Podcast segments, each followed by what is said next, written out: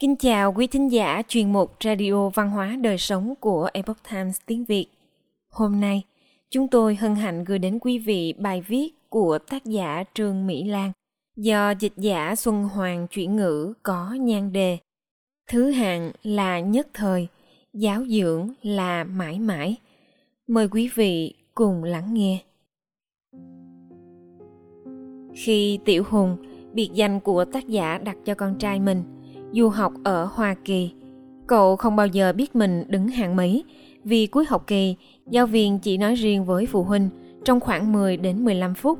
Giáo viên sẽ cho phụ huynh biết sức học của con mình trong kỳ học này có đạt tiêu chuẩn trung bình hay không.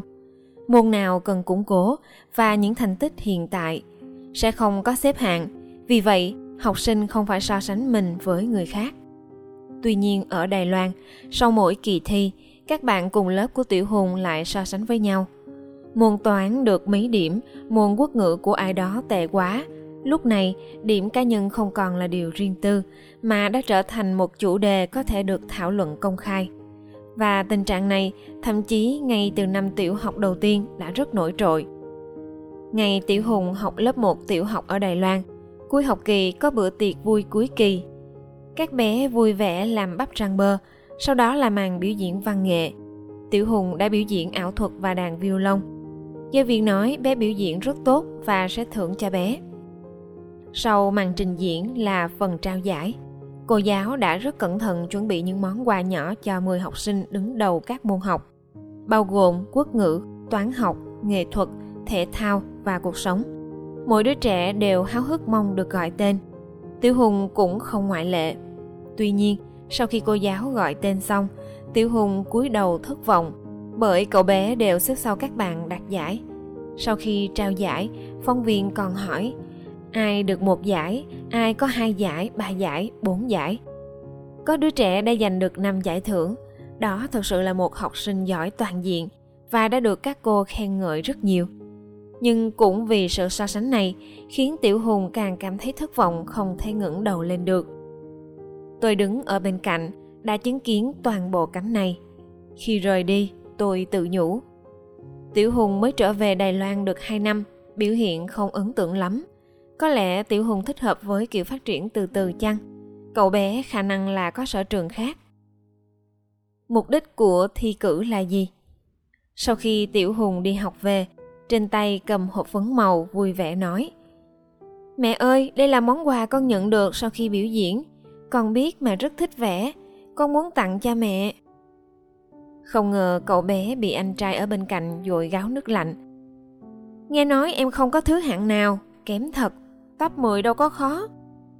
Tiểu Hùng lập tức thay đổi sắc mặt, trốn vào trong phòng.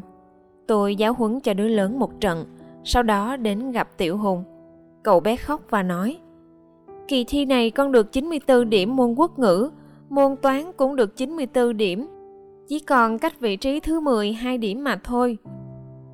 Quả thật như vậy bình thường là tốt rồi, chỉ là các bạn trong lớp giỏi hơn. Cả hai môn đều phải trên 95 điểm mới lọt vào top 10. Không ngờ mới tiểu học mà việc cạnh tranh đã khốc liệt như vậy. Thế nhưng nếu thầy cô không xếp hạng top 10 thì bọn trẻ cũng sẽ không so bì nhau đến mức như vậy. Sau khi ra xã hội, mấy ai còn quan tâm bạn xếp hạng mấy ở trường tiểu học và được giải thưởng gì? Vì vậy, tôi nói với tiểu hùng rằng, người khác xếp thứ hạng tốt, còn có thể cố gắng học tập để cũng được như họ. Nhưng đừng quá bận tâm đến một, hai điểm đó. Mình học được những gì, nhớ kỹ những lỗi sai mới là điều quan trọng nhất. Tiểu hùng vẫn còn rất buồn vì việc này sẽ khiến cậu bé bị gán mắt, không xuất sắc trong suốt cả năm cho nên sao có thể dễ dàng bỏ qua ngay được? Tôi đã từng đọc một bài báo của chim chí vũ có tên sau 100 năm, ai sẽ được lưu danh? Ông đã liệt kê rất nhiều nhân vật ở các triệu nguyên, minh, thanh và yêu cầu học sinh khoanh tròn tên những người mà chúng biết. Không giới hạn số người, nhưng phải nói ra cống hiến của họ cho xã hội thời đó, hay cho nền văn minh của các thế hệ sau. Kết quả là gần như không có học sinh nào biết được trạng nguyên của các kỳ khoa cử là ai. Ngược lại, Quang Hán Khanh, Ngô Thừa Ân, Tào Tuyết Cần, vân vân là những người vô duyên với khoa cử nhưng lại được các thế hệ sau ghi nhớ vì những cống hiến của họ cho văn hóa xã hội nếu còn bạn cũng là người vô danh trong các kỳ thi lớn nhỏ thì cũng đừng nản lòng đừng cứ luôn truy hỏi còn xếp thứ mấy có thi được 100 điểm hay không? Hãy giúp con bạn đặt mục tiêu so sánh với chính mình và thưởng cho con miễn là chúng đạt được hoặc vượt qua tiêu chuẩn ấy. Cần nhớ rằng thứ hạng là nhất thời, giáo dưỡng là mãi mãi.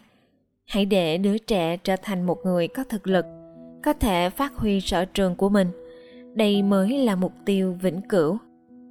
Cha mẹ và con cái không nên quá bận tâm về sự chênh lệch giữa một hoặc hai điểm trong bài thi.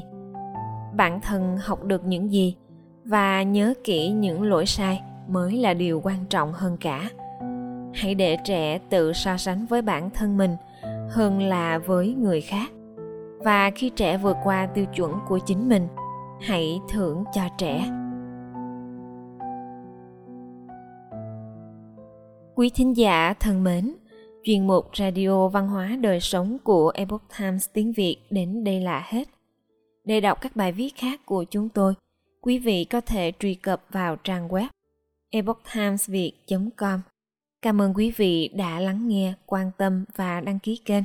Xin chào tạm biệt và hẹn gặp lại quý vị trong chương trình lần sau. Kính chúc mọi điều bình an và tốt lành đến quý vị cùng người thân.